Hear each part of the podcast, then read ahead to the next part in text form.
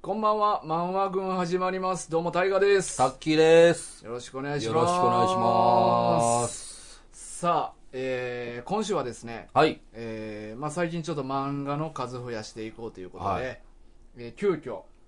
あのー、コンサトシ監督とはいいうか、まあ、コンサトシ先生ですね、今回は。大先生ですよ大先生はのい作品をちょっと取り上げようかなと、はい、えー思っております。ありがとうございます。はい。さあ、その前に、えーまた、リクエストがお来ておりまして。すごいっすはいね。リクエスト来るんよ。なんか急上昇してませんいや、してないねん。して してないねん。してないしてないねん、これが。全然。あ、そうっすそかう。そうそう。えーっとね、えーリクエスト1個は、前回、前もちょっと紹介したんやけど、はい YouTube の方にコメント来てた、あー、はいはい。えー原石さん。はい、ありがとうございます。で原石さんがもともとちょっと言ってはったのはえーっと怪獣の子供などが代表作のうん五十嵐大輔先生のデザインズなどはどうでしょうって言はっいてはったんやけど、はい。えーまあ、デザインズはちょっと前取り上げたことがあるから、はいはいはい。なんか他にその五十嵐先生でおすすめの作品ありますかみたいにコメントを返して、はい。それに対しての返事うん。がまた来ましたありがとうございます。はい。えーっと、失礼しました。もう触れられてたんですね。えー作家名になりますが、久井良子先生や市川春子先生、中野静香先生の本が好きでよく読んでいます。もしよかったらそちらも見てくださいませ。っていうふうにおうコメントをくれはって。なんかいろいろ出てきましたね。そうそう。で、えーまあ、久井良子先生は実ははい。もう取り上げたことがあらま。あって。すごい。いうんや、漫画軍結構網羅してるじゃないでいすや、か。網羅、網羅してない わ。うん。バキとか取り上げてないし。うん。網羅してないね。これ、良子先生は、あのー、短編集の引き出しにテラリウムっていうのを、はい。えー、まあ、ひろきとやってた時に取り上げたことがうあーって。ん。なので、まあ、ちょっとそれは、あのー、やめとこうかっていうので、で、あと、市川春子先生とはい中野静香先生。はい。でまあ俺この中野静香先生はちょっと俺初めて聞く名前ではでこれ書いてはるのが、い。うん。まあ、結構ねまあアートっぽい作品なんかなうん。まあ絵のタッチが結構大人む大人向けというああ、かうん結構青年誌っぽいタッチというかそうですうね。んまあ可愛い絵柄ではあるんやけど、うん。で作品もねちょっと俺調べたんやけど全部知らんのばっかりでうん。でも、大学知らんかったら僕は絶対知らないですからねまあまあ まあまはあなんかね賞とかもい結構取ってたりとうんうか、ーんあとフランスのアングレーム国際漫画祭っていう、はまあ、結構大きい漫画の大会あるんですとかかがあんねんけおどうまあ、日本人も結構賞を取ったりとかもあい。んえねんけど、ーまあそれのに招待されて、うんまあ、参加したりとうか、んあとまあ漫画の新人賞を取ったりとかうーんまあいろいろし賞を取ってる作家さんなんやけうん。ど、はまあ、この人がまあ一一人い。うんうん中野静香さんはっい。ていうのとあと、えー市川春子先生はい。でこの人は、えっとまあ、名前は俺ちょっとピンとけえへんかったんやけど調べたら「宝石の国」っていう作品書いてはってはでこれはひろきが持ってたんかなああ、ほうほうほうう。ん、ひろきの家にあって、まあ、ひはいろきの彼女が集めてたんかな、うん。の作品で、まあ、俺もちょっと興味あって、うん。この作品をちょっと取り上げようかなとなるほど。うんでちなみにこれアニメ化もあ、そうなんですか。そうしてて宝石の国。そうそうでこれはねまだ原作は完結してなかったはずあ、そうなんですね。うん一応、うへん、そうやねまだしてないえ。え、いつんからの漫画ですか、これ。 2012年あ、から、 2012年。うん、で今11巻まで出てるうーん。うん、作品でまあなんかこれ結構ファンタジーで、はい。なんかまああらすじ言うと古代と言われるほど過去に人間が存在したと伝えられる遠い未来の世界おおそこでは遠い昔に6度の流星飛来のために海中に没した地上の生物の中からうん微小生物に食われ食われて無機物となりうん長い年月を経て宝石の体を持つ人型の生物が生まれており斬新のうん28人の宝石たちは月から来襲して宝石たちをさらっていく月人との戦いを繰り返しながら残された陸地で指導者である金剛先生のもとで長い時間を寄り添って暮らしていたっていううんちょっと待ってくださいうん月人というのがいるんですねそうそで地球では、ううんまあ、なんか人間がなんやかんやでこう変化進化を遂げて、うん宝石の体を持った人型の生物物にながってる地と球におるとでそそれが28人しかおらんみたいやなで月人は、うんまあ要は今の僕らみたいな姿なんですかねああそれはどうなんやろろでその古代のもう荒くれ者たちうん、うがん地球に残った宝石をうんダッシュにくるみたいな、そそうういう感そうそじうやなちょっとわからない、うんまあまあ月に住んでる生物が、はまあ、宝石宝石人たいちを、まあなんか価値があるんかなうん、なんかあるどうなんですそいつらかをねさらいに来るのに抵抗するっていう話、でそれをまあなんかその恩師かなんかその最後に紹介していた金剛先生金剛先生 になんか戦い方を学んでるのあかーそうそうなんか、うんおーちょっと興味深いですねそうやなちょっとバトルモン的な要素があっておそうそうまあこれひろきにも聞いとってんけど俺も面白そうやなと思ってーて、はいはで絵もすごいカラフルで綺麗だしね、いまあ、表紙の絵とへーかはいはいだからなんかおもろそうやなと思ってうんちょっとこれを取り上げようかああいいですうね、んこれをまたはまあ今結構ねあのーリクエスト溜まってるから、はい先にはなるかもしれへい、うんんけど、うんまあちょっとこれさせてもらおうかなと思ってますあまた一つ入りましたねリストが、リスト入りましたよい、や大変そうやねんな読まんとはいいっぱい頑張ってくださいそうやねそうやね、まあ、でもこれは あーまあこれまあちょっと誰とするかはちょっとまあ後々考えようか、はい、いや僕読みたいっすよそれあじゃあはやりましょうかいいいですか、はいはいはいありがとうございますさあそしてもう一つはいこれはえっ、とリクエストのお便りがもう一個リクエストそうそういやまた増えますねそうなんですよありがたいなえー差出人お利口さん、はいえータイトル「パペラキューはい」えーメッセージ本文「こんにちは楽しく聞かせてもらっています」ありがとうございますぜひパペラ級についてお話ししているのを聞いてみたいです。もし話されていたらスルーしてもらって大丈夫です。よろしくお願いします。えーパペラ級は以下で読めますって言って URL を貼ってくれています。親切はい、親切に。で、これ実はね、まあ、漫画群では取り上げたことはないねんけど、はい俺はこれ読んだことあって、ああるんですかそうそう、これあの、ウェブ漫画やね。はであの一時期何年か前にちょっと話題になったんよいおおなで俺も興味あって読んでみてんけど、はいなんかなあのー変なストーリーではあのーなんかのこう伝染病かなんかでいはまあ普通の人間なんやけど、はいその伝染病にかかったらいは顔からはい手足が生えてくる、いうわすごっしかも手がカニみたいなはハサミが生えてきてい、うん、で足も生えてくるね足もカニ足は普通の足かな人間の足はい人間のまあちっちゃい足みたいな、はであのーまあそれにかかってるやつはなんかもうみんなから気味悪がられんねんいけどそらそうですよねあそらそうですよねそうやんな、は、でもなこれがな絵柄とかはないはい、なんか結構ゆるい感じでかわいいんですかかかわいいかわいい、えーめっちゃ見やすい絵柄でカ読み、ニの手が2本、うん人間の足2本顔から生えた、うん、えー奇病がそうかわいいあかわいいそうやね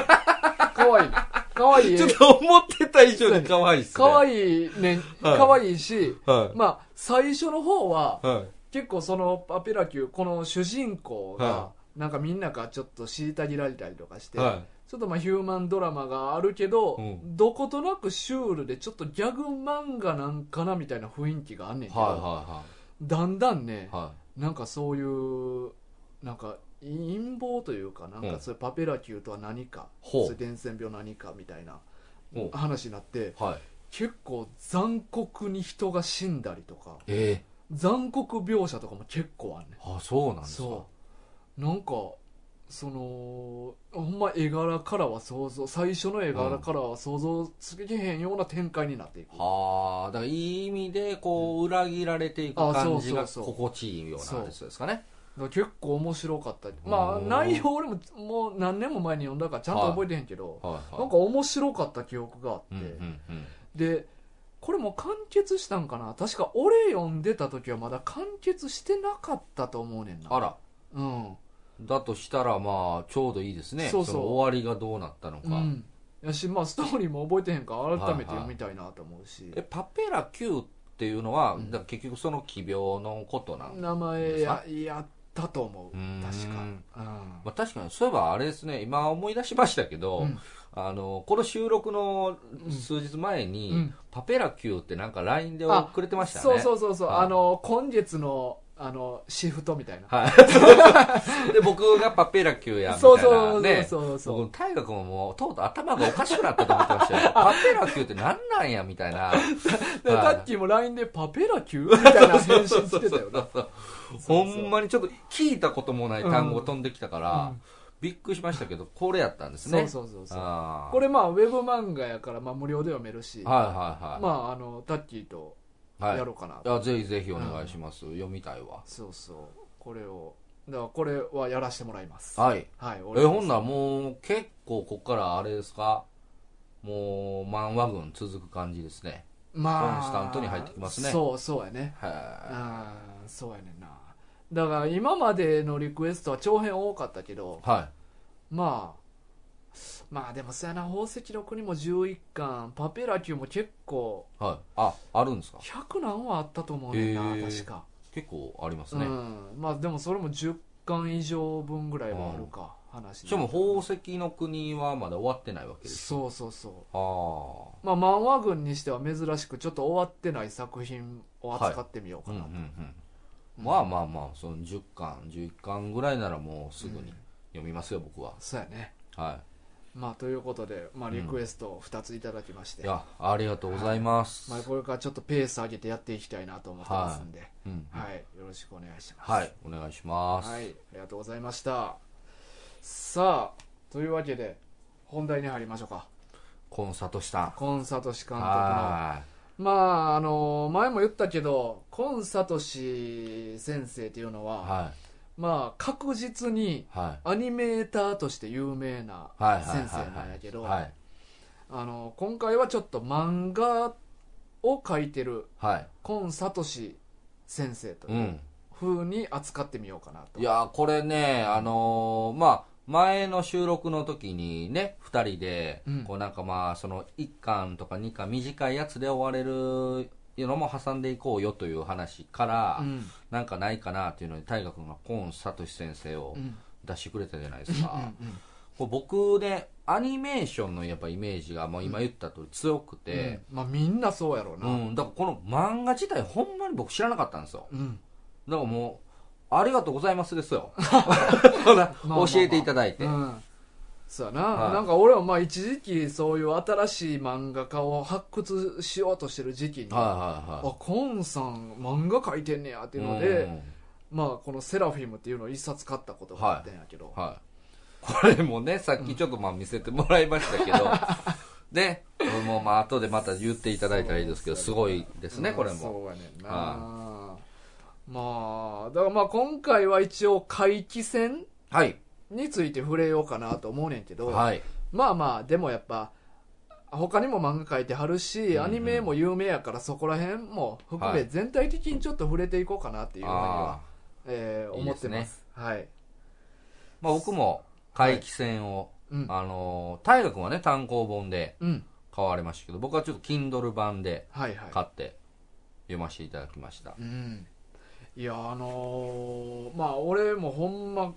セラフィムっていうのをもともと持っててはい。で、まあ、こんこれも俺だいぶ前に10多分10年ぐらい前に買ったと思うねやんかこれでも表 紙のデザインいいですね。なんかな博物館とかにほんまにね。なあ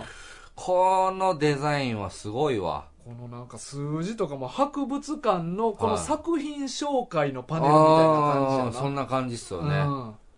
漫画とは思えない。そうそうでまあもう読んだけど内容も正味俺全然覚えてなくてはまあ今回コンサトシ扱うにあたって怪奇戦ももちろん読んだけい。ど、はい。セラフィムも読み直して、はいはいはいでアニメもなんか一本見ようと思って、はいはいはい最低でも、はい見直してきたんやけど、はでセラフィム読んだんやけい。ど、はこれ実はねビッグネームでい。は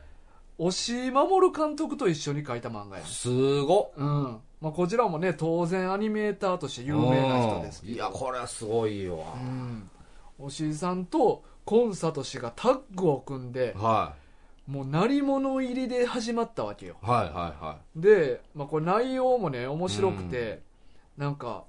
おそらく未来近未来の地球の話でい。はい。でまあおそらくっていうのは、はこう、明確には語られてない。語られてないねんけど、なんか背中からは。羽みたいなんが生えてくる奇病みたいないまたそうやな 確かに奇病の話多いな 多いな。 もう今度羽。羽 手足じゃなく羽が生えてくまあ、る、まだま、まあ、つなんていうんでしょうね。まあまあ、イメージがわかるやつうんでよかったですけど。鳥みたいな羽が、はぐぐっと肩甲骨が盛り上がって生えてくるんだけど、それと同時にその奇病にかかった人は意識がどっか行ってしまうねい。えんなんかも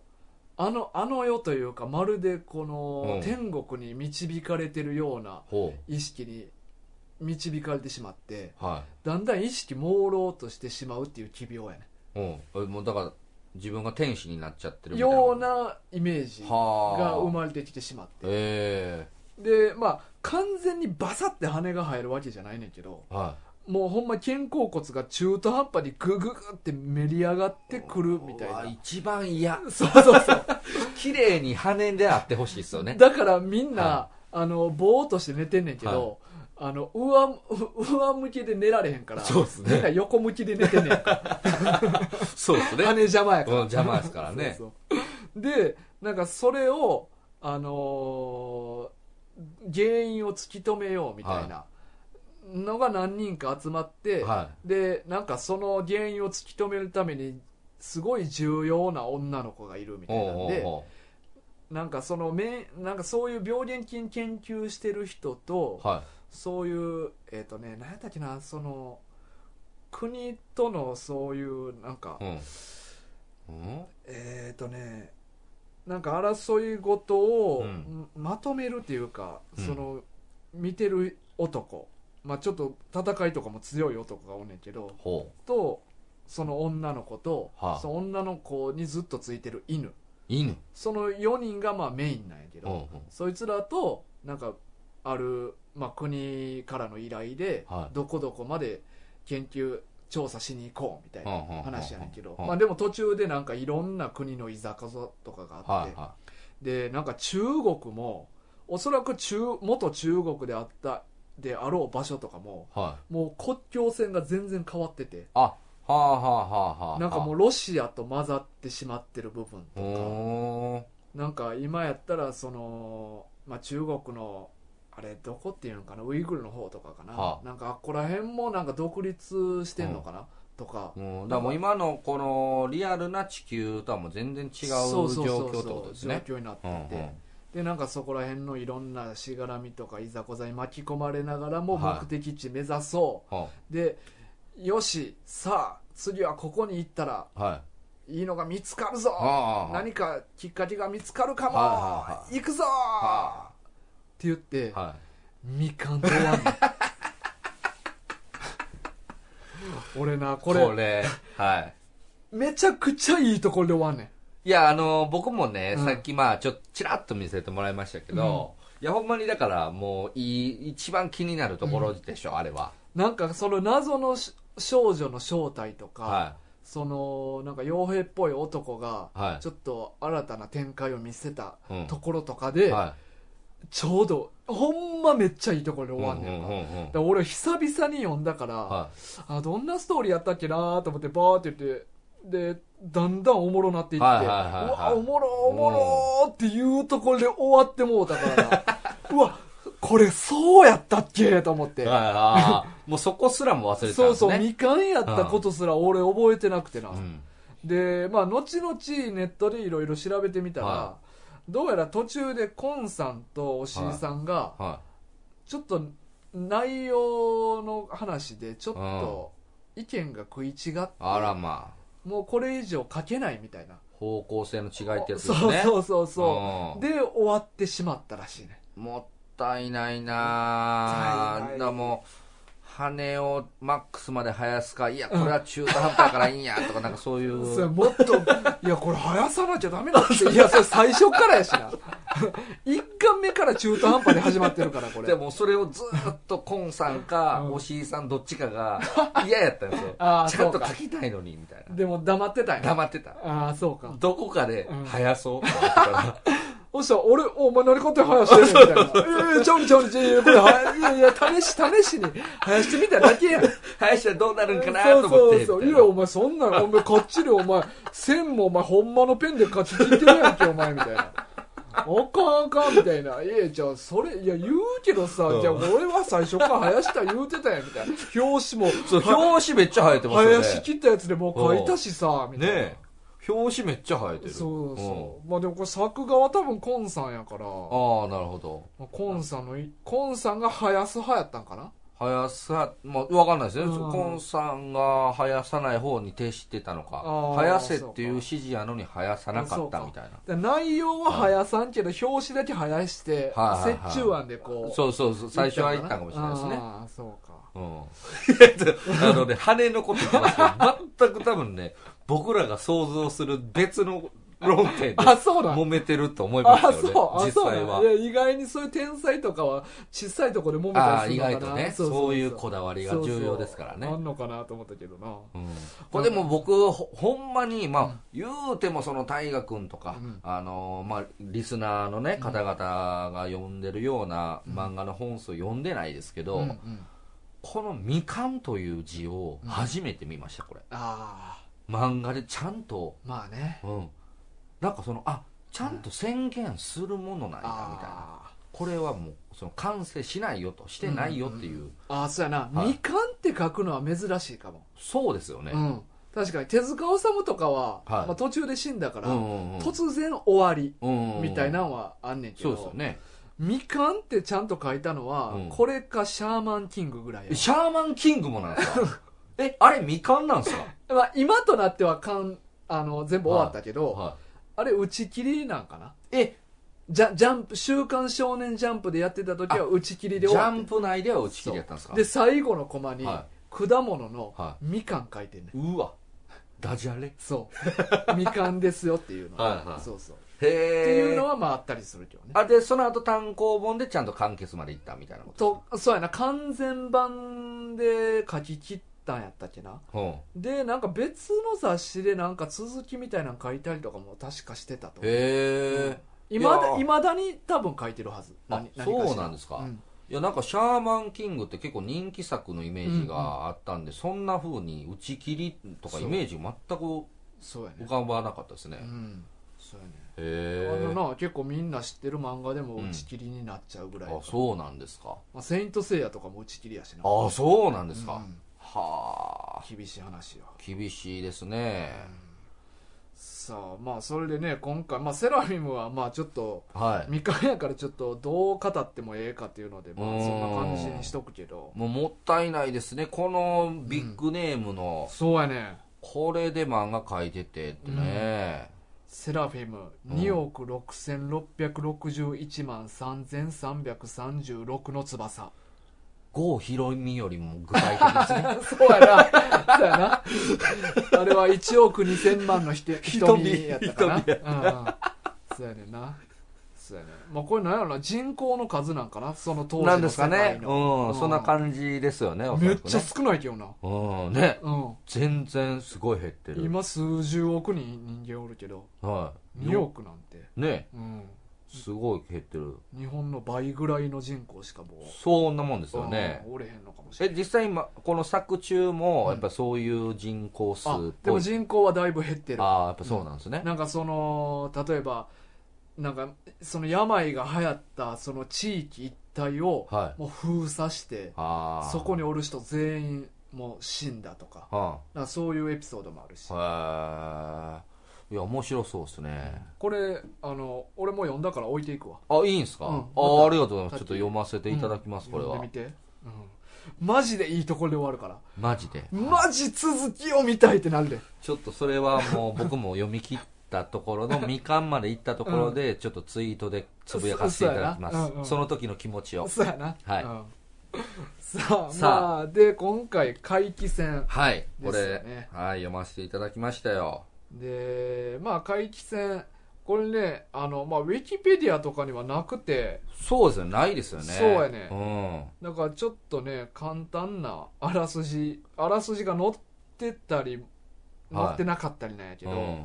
まあえっと人魚の伝説や古くからの言い伝えとともに生きる、えーのどかな海辺の町、はいこの小さな港町にも土地開発という近代化の波が押し寄せる、うんっていうストーリーええ短い 俺が短い俺が見たやつははこんなんやねんけどいまあ間違いではない間ですね違いではないけど間違いではない短いよなそうそうこれねあのーまあちょっと漫画の内容を話したいんですが、うんうんもうちょっと気になりすぎてて、うんえー早速そのなんか気になってるところを僕ちょっとブック見たいんですけど、うん途中ページ飛んでませんこれほんまそんなことないえどこどこい俺やあんま気にならんかあったな結構序盤なんですほいやわかんないですこれだから単行本うんと Kindle の内容が、ううんうんうんその一緒なのかどうかみたいなところをちょっとさっき確認したあかあったなんるですほけどど、うん読み合わせしようか僕ね うんあの、いや、ページ飛んでるというより、まあ、これだから、あえてもうこういうふうにカットしてるんやろうなっていうのはあはがあはあ思ったんですけど、演出として演出、演出なのうか、んなんかそのペー、次の、その前のページで、うんまあ、主人公の男の子がうんうんいますけど、うんなんかその子が、えっ、と、その洞窟に向かおはういはいはとしてた。うんで、ほんだら、あのー要はその大人たちがうん、その後を追おうとしてる、はい船に乗る前のうん描写みたいなのがうんあって、で、次のページ行ったら、もうその大人たちも含めて洞窟の中にこう全部合流してるところからみたいな。おーあれなんかその、この中間ないんやみたいな。でもそれさはい。全体通して全体通してある。あるやんなあ、やっぱありますあるある。るあるあるうんだからこういうもうその作り方なんやとは思ったんですけど、すごい最初僕あれあれペうんージ飛んだ、みたいな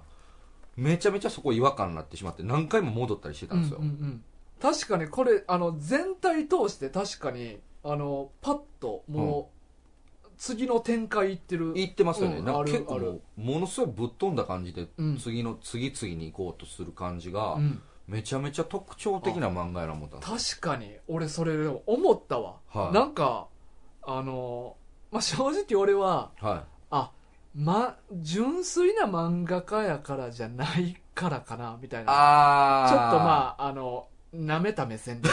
見てしまってたわ俺それ なるほどうんあなるほど、まあ、あこういうこともあるだろうとあやっぱりアニメーターが本職なんやみたいはいはいはいはなうん漫画はちょっと一段落ちるんかなみたいな見方してしまってたわなるほどね、うんだからまあなんかようあるその映画まあフォトグラファーやってて、うんその人が初めて映画撮りますみたいなんで、うんうんうんうんなんかこのカットのつなぎがなんか微妙で、なんか評論家とかがなんかそのあーそのカットのつながりはおおかしいんだよみたいな,、うんなんかいうそうそうそうようなそう陥るものがここに出ちそうあゃんっのたみあたんいのなかなみたいはいはいなはいあってんけどどっかになんはかいコンさんのコメントみたいなんが書い後書きみたいなの書いてあってあこの回帰戦にやついってたかなはいか別のんかセラフィムの方やったかもわからんけどはなんかコンさんはいはアニメーターなんか漫画家なんかどっちなんみたいいなうんうんうんことを言われるみたいなほうほうほで僕はあの、まあ、両方ううんあのやってきてるしは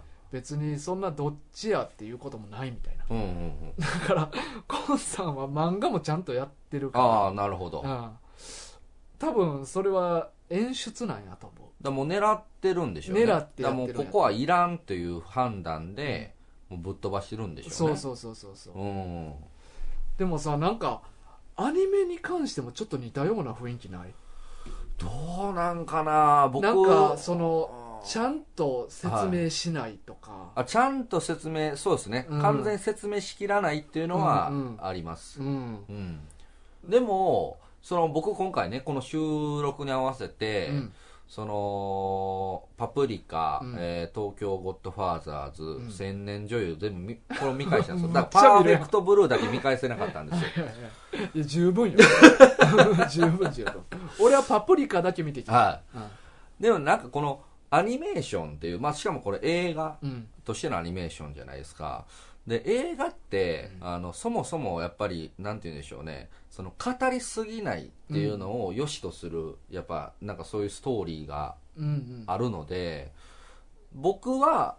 アニメーションを見た時に、うんそういう飛んでるとかなんか説明がふ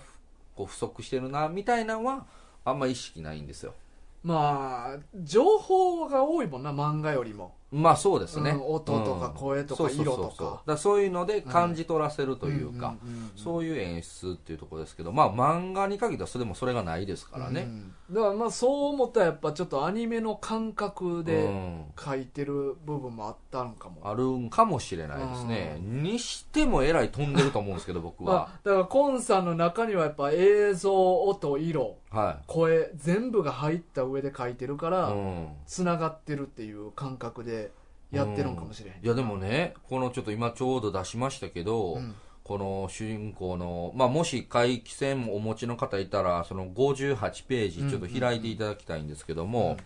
この58ページで主人公がね、はいはいその海のこの底にある洞窟うんにこう潜って、その隠された鳥居のところにこう向かっていくじゃないですうか。んうんうんで、ここにこう最初、だから主人公とそのお友達、さえーまあ3人がね、うん到着して、うんまあ、その海人の卵うんみたいなものを発見するじゃないですか、うんうんうんでこの3人が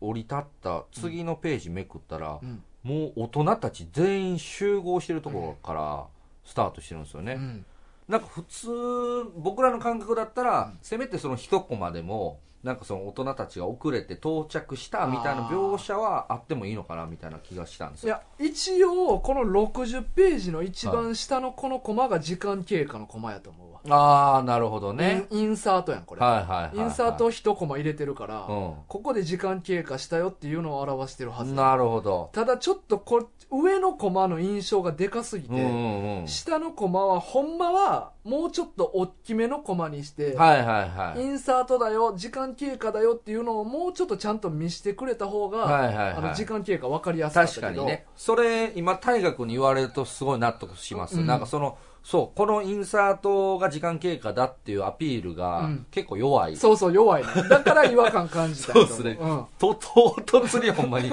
来たみたいなそうそうそうだか感じがしちゃうんですよ、ら一応コンさんはちゃんとあの入れてるんですね入れてるなるどほど、ただちょっと伝わりにくかったっていうだけではい上の大駒の印象強すぎてこれをねその印象強すぎますよね、うん古い洞窟の地下、海潜ったところにある古い社がうん社というか鳥居がドンって立ってるの下に細いコマでインサートがちょこっとあるだけやから、そうですね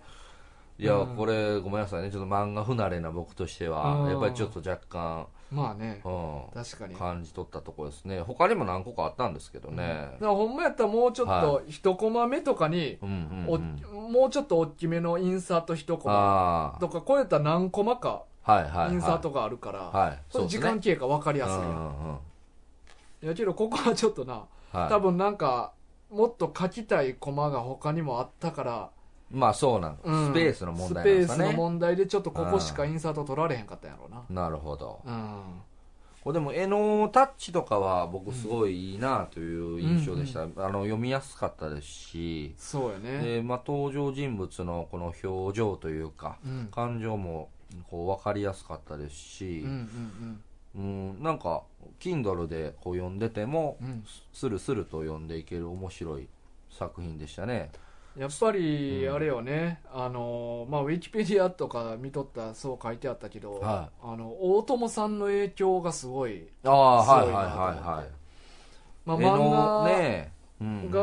が、そうやなこの漫画の方のタッチははいすごい大友さんに似てるなとう思んあやっぱそうなんでうすか、うんまあ、僕が見ててもなんかやっぱ思いますもんねうんうんうんうんだからあれよなアニメと全然タッチちゃうよな違いますね、うんこれはほんまに思いますわアニメの方ってなんていうかもっとこうヌルヌルしてるタッチやんうんうんまあ確かになんか、まあ、俺は今回パプリカしか見直してへんけど、はやっぱりなんかなんやろなあのディフォルメされてるねんけど、はい人間い、うんうが、ん、なんかあの誰やったっけあのデブのやつおってんパプリカああ時田君ね時田君はいはいはいとかなんか気持ち悪いやん 気持ち悪いですねなあうんうんうんなんかあの、まあ、リアルとディフォルメの間というか、うんうんうんうんなんかあのデブの感じ、はいでなんかぬるっとしてるずっしてるやんか、はいはい俺なんかあれがなんかすごい気持ち悪いなと思っうんて、なんかああいうこう生っぽい感じの表現はすごい強いですよね、強いうんまあほんま時田君だけじゃないけど、うん他のキャラクターあのちっちゃい博士とか、はいはいおっはたいやんそうですねあの目眼鏡のせいで目パンパンにな ってるようなあ途中でメガネ外すんですけどそうそうあ目ちっちゃ 目ちっちゃかったんやこの人みたいなね なんかあの生々しい表現、ぬるぬるした表現がアニメはすごい気持ち悪いなと思って、そうですね。で、あれ、細かいと思いますよ。うん作画というなかあ。あの手からせ具合とうか、ん。うんあれすごい印象的な絵描くなと思ってそうですね。うんまあ、そういう意味ではやっぱりその、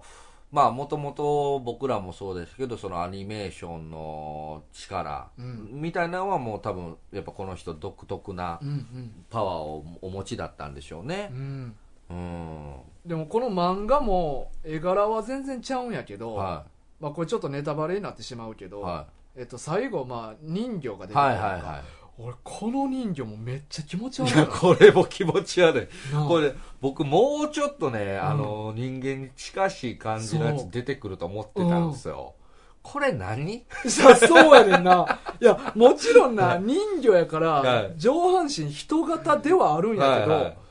や、これ俺見事やと思うね、うんん。なんか、に、人型でありながら、はもう確実に人間とは違う存在っていう雰囲気が出まくいっめてるっやちゃん。出てますねこれはだから僕もびっくりしましたねここ俺見事な表現やなと思って。ここまでずーっと見せないですそしうね。そうやね。なんかちょっとこのうっすらこう存在というか、うん尾びれとかうん。がほシルエットシとルエッでねな。そんなんで見せてましてなんか大きさとかは、うんあれ思ってたよりでかいのかなみたいなちこょっのな、ちょっと大きいっていうのもめっちゃ気持ち悪いよ とな。ねそうそうそあの、めっちゃ大きいとかじゃないね。う、うん、一回りぐらい大きいぐらいやね そうそうそうそそれが気持ち悪いんうよねな。絶妙なとこをついてきてますよねそうこれで色もないし、うん表情もないね。そうこれほんまキモいわ。いやこの人魚の表現はうん素晴らしいですね素晴らしいよな。なんうか、んちょっと、ほんま粘土で作ってるような、なんうか、んなんか彫刻みたいやね。あそうそうそうそうそう無機物というか、うんだから感情があるのかないのかもわからんし。だからこれすごいですよねだから僕らついついだから人魚なんて想像すると、まあまあディズニーの世界のそよう、うなまあま あね。リトル・マリートメイルドマとーメイかド ね。そういう、アリエルみたいなそうそううんなんかもうべっぴんさんのうね、んうんなんかもうねまあ亀仙人とかもなんかうんもううんパイパイさそうらやしねてるみたいなあの T シャツ着てるからな、あいつ。ああいうこう美女を想像しちゃうんですけど、こう全くやっぱこう人間からは遠くかけ離れた存在として描いた人魚っていうのは、これはやっぱすごい良こかったれ、なんかほんま人型やけど人間とはもう相入れない存在やなっていうのが、うんねこの、ほんまに、ちゃんと出てくるのってこの一コマだけやん。はこれだけでそれが全部伝わっいてくるから、うんねこの表現えぐいよな、うんめっちゃこうとかやっぱすごい天才ですよね天才これすごいわ引っ張って引っ張って、うんちゃんと期待超えてくるからなそうそうそう、うんなんか結構話はやっぱなんか王道というか、うんうんうん、まああなんかこうよくあるストーリーラインのような感じはするなとは思ったんですうんうよ、んうんでもなんかこの最後のやっぱここの人魚うでんすごいちゃんとまとめてこられたというかんんうん、まあ、そう津波とか人知を超えた出来事もうん怒ってそうですねだからこの一巻で、その終わってますけど、うんこのすごくほんまにこの一巻でちゃんと完結させされてて、うんうん期待値も超えてくるうし、んこれはいい漫画でしたうん、ねなあいい漫画よな、これめっちゃ、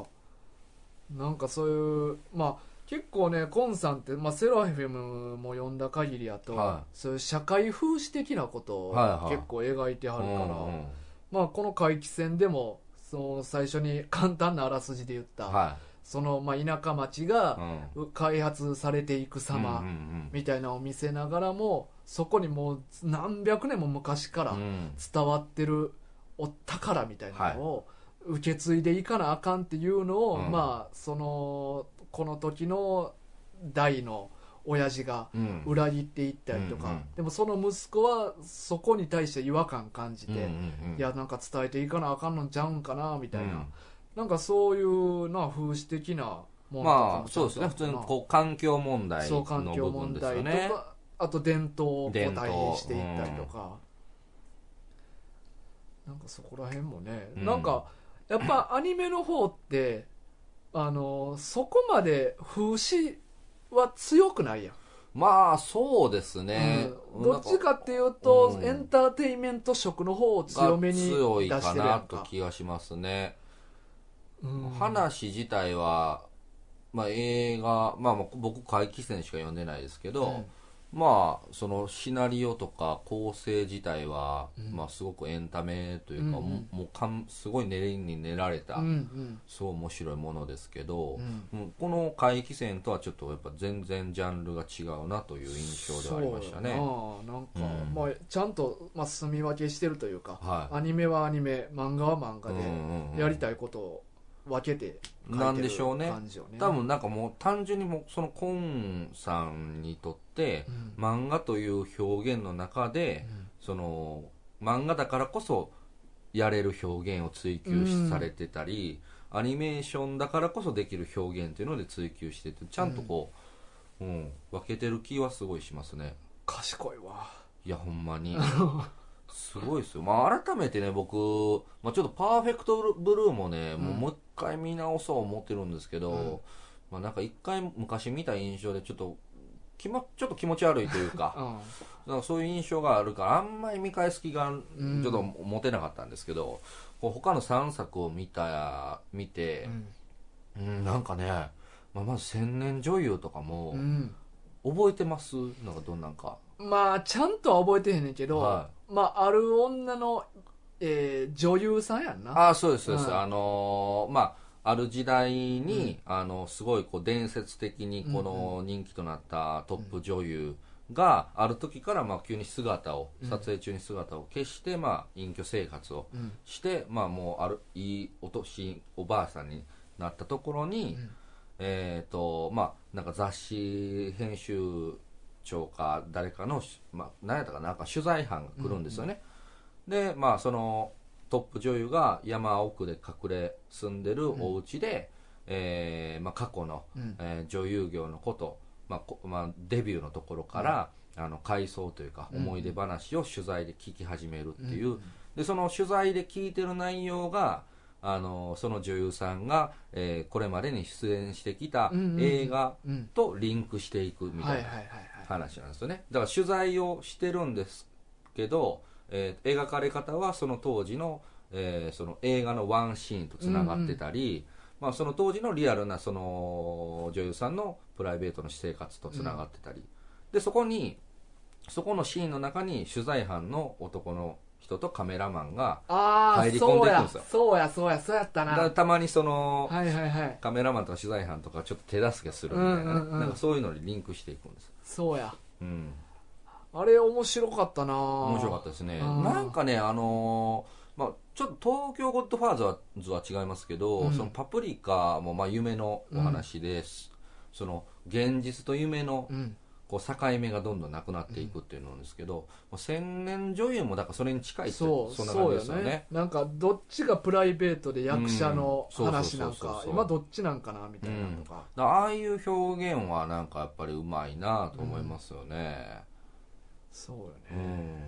ゴッドファーザーズもねゴッドファーザーは昨日の深夜に見たんですけど、うんうんあのまあ、普通にいい話ですよね、うんうんでそうそうあったかいあったかい話あったかい話ああったかい話なんですけど、うんあのなんかその、えー、清子っていうね、うんあの捨てられた赤ん坊うを拾ったことによって物語が動き出すというスタートなんですけど、その清子っていう赤ん坊を抱えてることでなんかそのちょっとした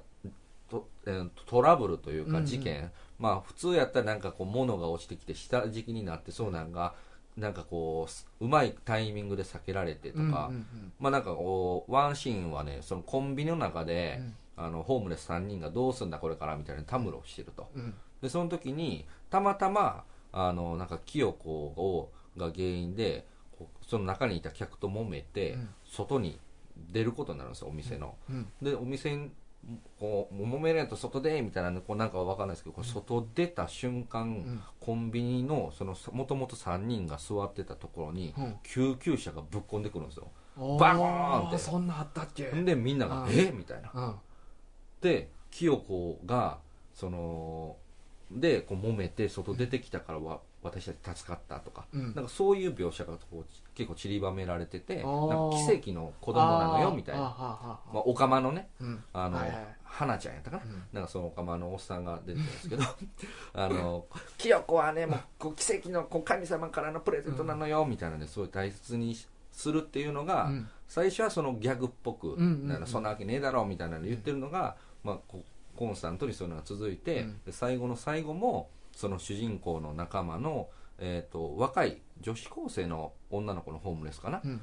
なんかその子と,、えー、と要はこう喧嘩わけ別れしてその要は女の子は家出してるわけですね、ずっとでそのお父さうんんと、あのまあ要は連絡取ろうにもなんかちょっとこのなんやろまあ思春期ですから素直になれなくて、あの電話しても何も話せずに切っちゃってとかそういうのをしてる中を清子がうん最終的にお父さんとその女の子をひっつけて、うんうんうんあのそれでエンエンドロールに入るみたいなあだからその全部清子で奇跡をこうつなげていくみたいなそういうストーリーなんですよねーはんはんはんそこのつなげ方というか伏線の回収もすごいうーん面白いですし、あれクリスマスの話やったクリスマスがスタートですかねあークリスマスに捨て子として発見されてからの数日間なんですよ確か、うんうんうん大晦日とかまで確か行ってたはずなんでああそんな何日間やったっけあそううですそうですだあからそうそかの清あんまちゃんと覚えて子ないなのあの要は親を探そううんみたいなところでこういろいろこう動き出すんですよね、そううん、やな映画もでもその4つだけか映画っていいやうそうなんですよねなんかその結構ねその僕もそのディアを見てて、はいはいはあのーペイでねいでうんそろそろね、ちょっと呼び名をせめて漫画軍内だけでもね、共通言語にした方がいいですよ、これ。 ほんまやなどう呼ぶっていう共通で決めた方がいい。3人しかいないんですから。決め ようなはい、 決めましょう。決めよう決めようはいはいで、ペディが、あうんうのんーディアね ありがとうございます。ちょっと待ったわ。あのーって言ってちょっと待ちま した。あのね、で例のそれに何が書いてあ ったそう、もう例のそれ。東京ゴッドファーザーズで、うんえっと、アカデミー賞の長編アニメーションの、うんえー枠でノミネートされてるんですよ。ああそうやってんやはい。まあ、あのーノミネートで落ちてるんですけどね。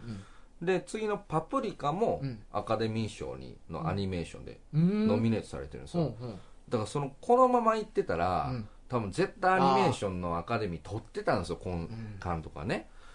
らそれをだからやっぱりこのねパプリカでその若くして亡くなられてっていうのは40半ばぐらいやったからいやなそうですねうんでまたその次回作も、その夢見る機会っていうのがあって、そのパプリカのラストでもその機械ではなかったですけどね、うんそのまあ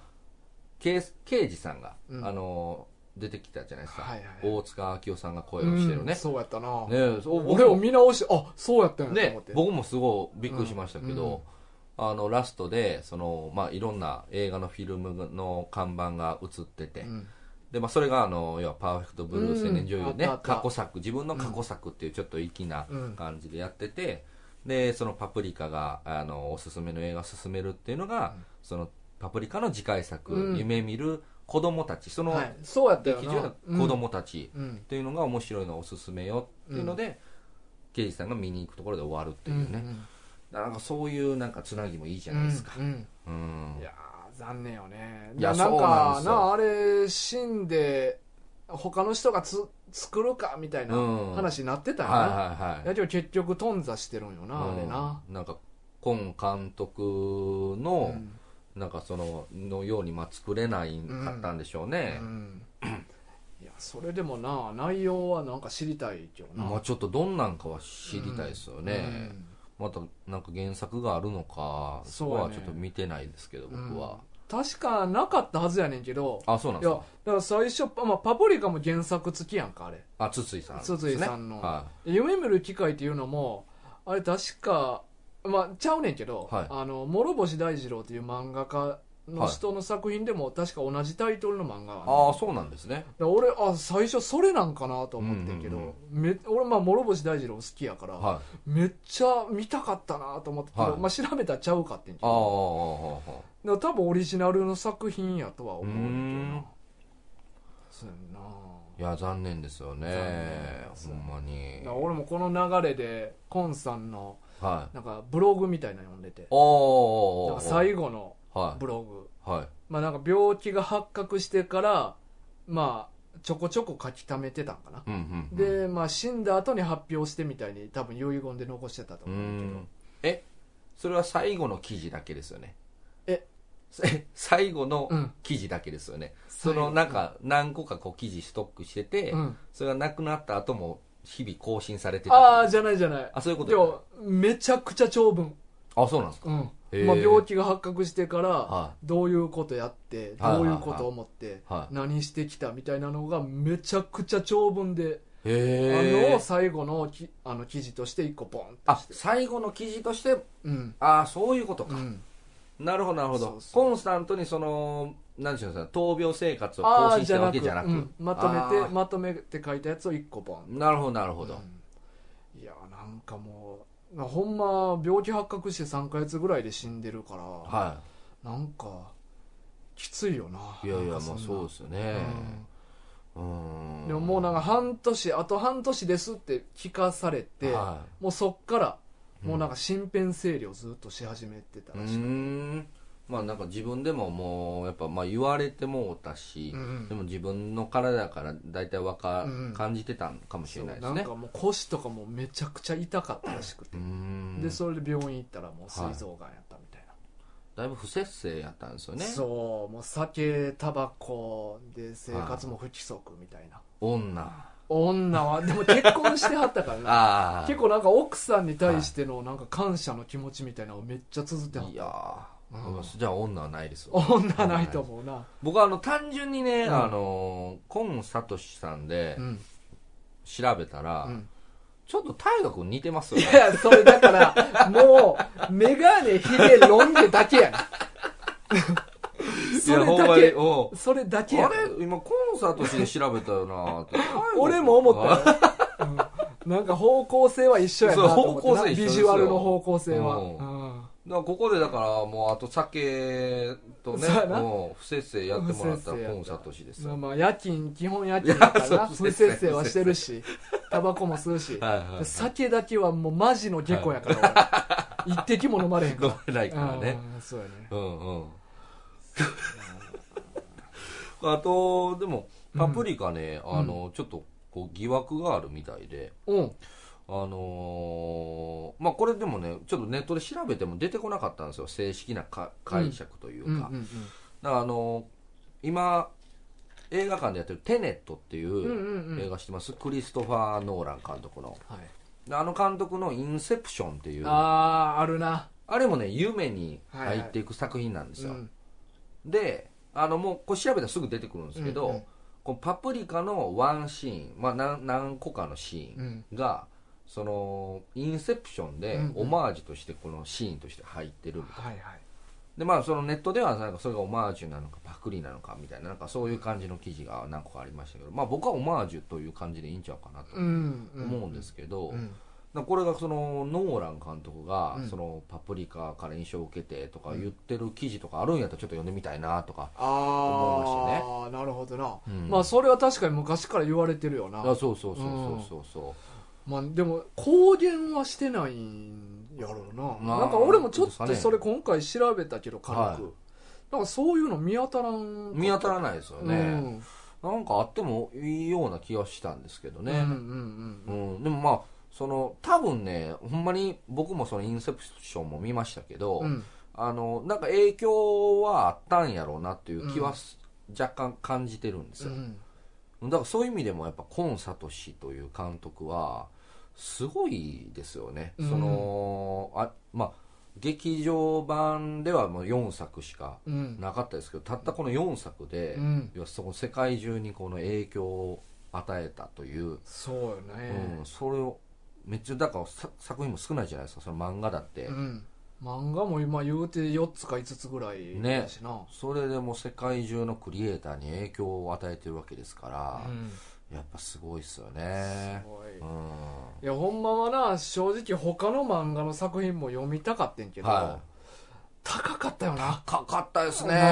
あびっくりしましたなんかよ万いってたよないやそうそうそうそうそうあれはちょっ とね一冊とかでな、うんそれはだから正直あのーまあ俺ら庶民が パッパッと手に取って買えんのって、セラフィムと回帰戦しかないねん、うん、いやそういうことですよね、うんあとはもう数千円かうんもしくは万いく作品ばっかやだから、うん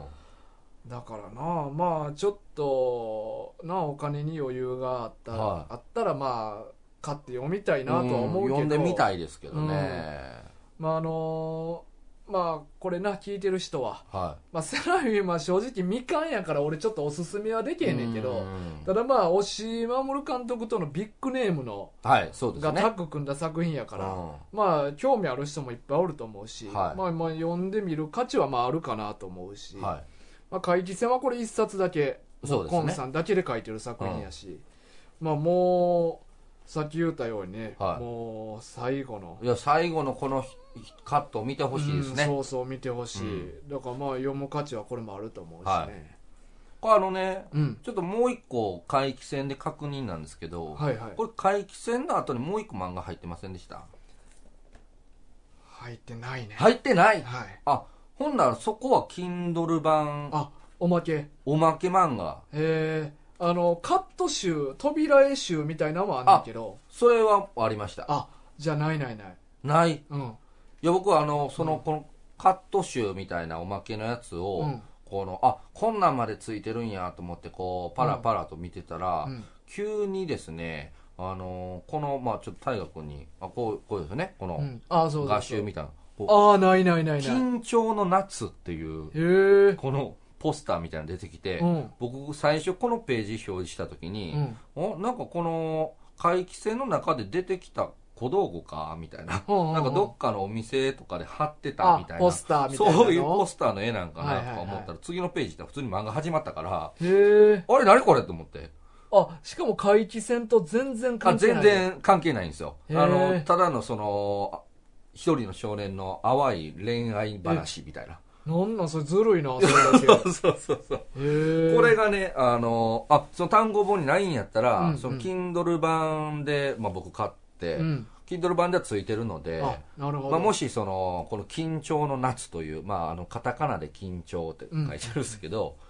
これもちょっと興味あるなといなるほどう方は、もしよかったら Kindle Kindle 版。版の方で買ったらこれが見れるということですね。僕はこう見れてまなるすほど。ひとまず。えそっちは後書きはある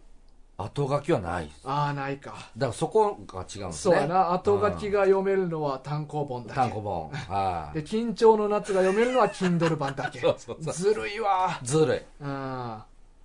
るほい。どずるい。これでも緊張の夏はほんまにね、うんほんまに単純なあのひと夏のちょっと絵柄見る限りやと、はいかなり初期っぽいな。初期っぽいですうねんうんただ、絵めっちゃうまいけめっ どなちゃ絵うまいっすね書き込み細か。はい普通にうまいっすいやまあこれだからね単行本と Kindle 版中身このね違う部分があるということだなけるほど。はいお金に余裕ある人は、両方買ってい両方ただいて買って、はいで、他の1万円ぐらいするやつ買ってもら って。オーパスとかな、なんかいろいろあるかあああれああれオーパスって読むんでら。すねそうそうそうそオプスやと思ったう。 そう、あ、読まれへんよな そう。そう俺も調べて。 何か分読みか方調べたしそうそうあれでも前調べた時表紙とかもめっちゃ凝ってたよなあ怒ってましたねなああれはもうあの表紙だけで持っててもいいぐらいポスターにできそうなな普通におしゃれなうあれ欲しかったですねんなあうんはまあそういうのもいろいろあるからね、はまあ興味ある人は、い漫画映画そうですねドル版いろいろ見てみたらどうでしょうぜか、ひぜひお願いしますお願いしますもおかしいですねひ そうやな 別に僕がすごいたわけではないからさあというわけでですね、はいえーまあこれぐらいではいコンサート司会は終わり たいとい思いやます残念やなもう一回ぐらいやってもいいですよあ ほんままあアニメとかやったアらなニメの話とかもね、うんあのまあまあまああのちょこっとはお話ししました、まあでも漫画がメインですそかうらやね はいまあそんなに話してないけどな漫画は なそうですね回帰戦の回っていうかうんもう、ざっくりコンサトシの回やからそうですね。になってもうたけどななってましたけどね。まあでも、一巻なんでね、あんま話しすぎても、ちょそうそうそうやねっと、ううんん。そうなんですよまあ、オチ言っちゃってますけそうやね えー、まあ来週はですね、ど。はい。まあ、ほんまはちょっとキツネと一個また漫画取り上げようかなと思ってたんですけど、はい。実は先週やったジョジョ会のはい。お便りがちょっとたくさん来てまして、すごいうん、急上昇してます急上昇はしてないねしてない。うん、いやそう急上昇のを測る指針がようわからんそうですうね。んまあ、あの、ほんまはね、もうお便り来てるから、今週紹介できたらよかったんですけど、はいまあ、せっかくなんでね、来週、キツネとやる予定やったんで、はいはいはい。来週ちょっとその、お便りを、まあそうですね。ジョ上ジョ昇会会ののお便りをやつですもんね。紹介したいなと思うので、まあはいちょっとお便りを送ってくれた人、ちょっとお待たせしますけど、はい。はい、許してください。はい。さあ、というわけで、今週の漫画群は以上となります。はい。お相手は大ガと、タッキーでした。さようなら。さようなら